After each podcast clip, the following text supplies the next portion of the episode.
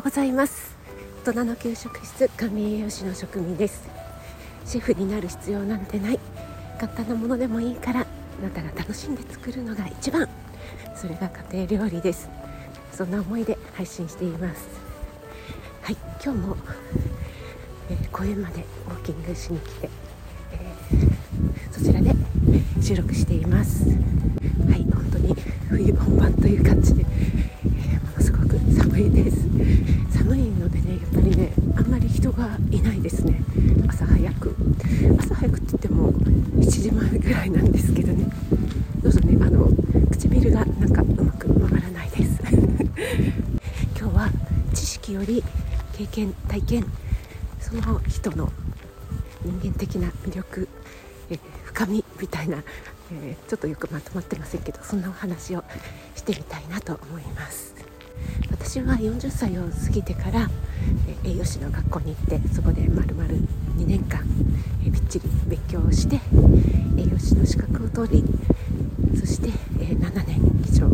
栄養士として勤務をしてえその勤務証明を持って国家試験に臨んだわけなんですけどもえその時はですね。管理栄養士って言ったら本当に知識が豊富で、え、聞かれたらいろいろなことに答えられなくてはいけないんじゃないかみたいに思っていたんですね。ので、え、ちょっとね聞かれたことに答えられないと恥ずかしいみたいに、え、思っていたところがありました。ですがまあね皆さんが聞きたいことって結構ね調べれば出てくるんですよね。あのそう言っちゃったらおしまいよっていう感じなんですけども。なのでねやっぱりあの聞かれたことそのことを知りたいかっていうよりもやっぱりこの人に聞きたいなっていうねそっちの方が大きいんじゃないかなっていうふうに思うようになってきました。そしてねあの管理栄養士といえどもですね、えーちゃくちゃ幅が広いんですよね。勉強の範囲も広いですし。でまたねあの一般的に勤めるところというと保育園だったらもうあの子供に対しての、えー、好き嫌いをどうね解消させるかってあとは子供にね乳幼児期とか幼児期とかによって必要な栄養素も変わってきますしあとはアレルギー値のね対応とかも結構ますよね、はい、あとはまた病院でね勤務となるとまたそこも全然変わってきますし老人施設でも変わってきますし、ね、本当にあの専門分野って全く違ってくるんですよね。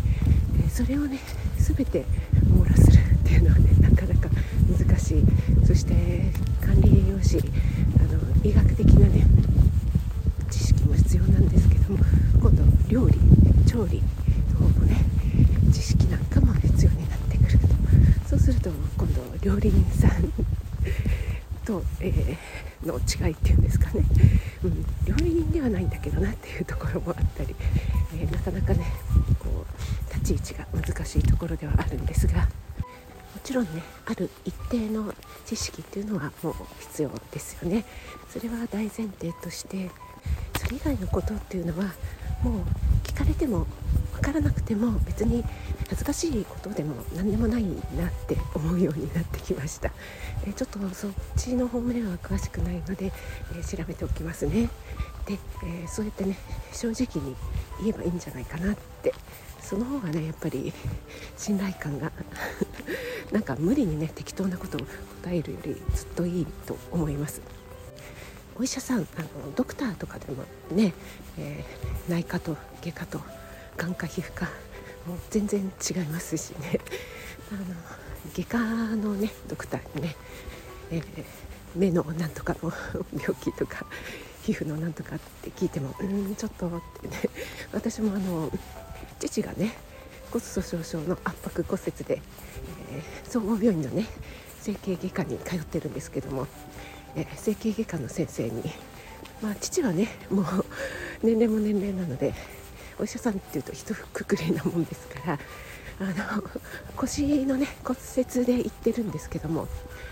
いやちょっとお腹の調子が先生悪くてちょっと最近便秘でどうのこうのって話し出しちゃったりしてね。で私も「ああお父さんそれはね」みたいな感じでちょっとあの「まあまあまあ」みたいに言うんですけども。もうねその整形の先生もねもうはっきり言いますよ。それはねすいませんちょっとね、えー、消化器内科の方になるんでねみたいな。はいそれで何が言いたいかというとですねやっぱりその、私もねオンラインクッキングとかをねやらせていただいてるんですけども、えー、私のオンラインクッキング受けてみたいなって思っていただけるっていうのは何が動機なのかなって考えたんですよね。そしたらやっぱり私が知識が豊富そうだからとかいろいろなことを知ってそうだからとか職人さんに習えばすごいいろんな知識が あの得られそうだからっていうのももしかしたらあるかもしれないんですけどもでもねそれだったらねあの他にいっぱいいると思うんですよね。でもうなんならねネットで調べればいろんなレシピも出てきますしね、うん、そこじゃないなって思うんですよね。えー、今もねこうして寒い中ねウォーキングしているんですけどももうね片方の手がめちゃくちゃかじかんで はいしまっているんですけども、うん、やっぱりねこういう寒い中ね歩いてたりするとなんかいろいろなね情景とか光景がこう浮かんできて、えー、子供の頃のことだったり、うん、こういう寒い時だったらどんな料理がいいかなとかね、うん、いろんなことがねこうねやっぱり頭がクリアになるっていうか思い浮かんでくるんですよね。やっぱりね家でこう椅子にね座って使う、だけに向かってるとなかなかねそういう発想っていうのが出てこないんですよね。うん、であとねあの私結構いろんなねところに行ってるなとかって思われてる方も多いと思うんですけどもぱりそれもあの勉強っていうかインスピレーションてか同じところあの同じところと それから同じ食事ばかりだと、うん、なんかいろいろアイデアとかね湧いてこないし私の何て言うのかな人間的な深みっていうのもねこうなんストックがこう出てこないんですよね。でやっぱり温泉に行ったりとかねいろいろなところで、えー、旅行に行ったりお食事をね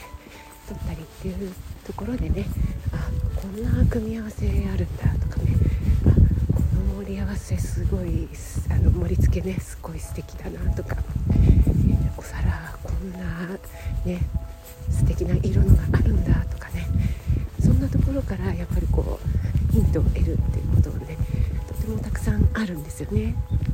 やっぱり料理もそうなんですけども素材自体がね美味しいとね旬の取りたての食材とかだったらもう本当にシンプルな味付けでもすごく美味しいじゃないですか。それと同じようにね人もその人自身がこうつまらない人って言ったらあれですけどもだったらねなんかこううちでの小槌じゃないですけど振ってもね、うん、出てこないと思うんですよね。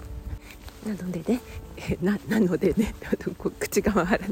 えー、私は、えー、食とか健康とかに対してはやっぱり専門家なのでいろいろなね、えー、体験経験を他の方よりは積んでるんじゃないかなと思うのでそれをね今後ももっともっと積んでいってね、えー、私を通してなんか皆さんにこう追体験していただくみたいな